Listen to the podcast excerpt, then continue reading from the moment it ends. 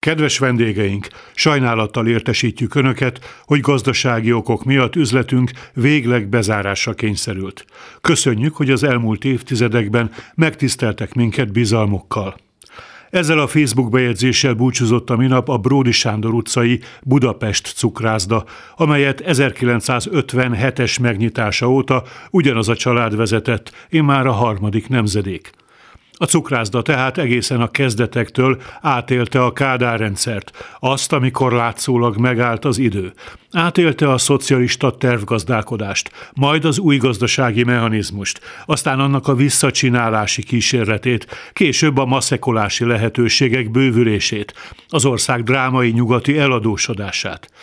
Elmentek a kommunisták, jöttek a szabadpiaci vállalkozók. Az uniós csatlakozásra való felkészülés jegyében az a bugyuta reklám ment a tévében, hogy kávéházat nyithatsz Bécsben. A Budapest cukrászda maradt, ahol volt, a Bródi Sándor utcában. Állt a sarat a válságok, megszorító csomagok idején is. Most a családbarát, vállalkozóbarát rezsicsökkentő kormány alatt Mondhatom-e, hogy annak leszálló ágában nem bírta tovább, lehúzta a rolót. Bizonytalan idők jönnek. Vajon hány vállalkozás lehetetlenül el? Hány egzisztencia megy tönkre? Hány sors billen ki egyensúlyából az elkövetkezőkben? Hányan fogják érezni úgy, hogy az út szélén hagyták őket? Hány természettudomány környezettan szakos tanár megy majd ki mosogatni egy bécsi kávéházba?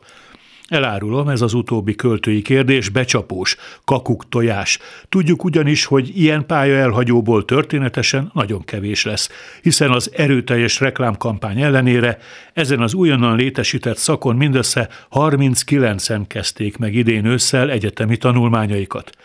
Talán, ha rendesen megfizetnék a pedagógusokat úgy általában. A most kibontakozó válságnak számos oka van, nem lehet mindent a kormányra fogni.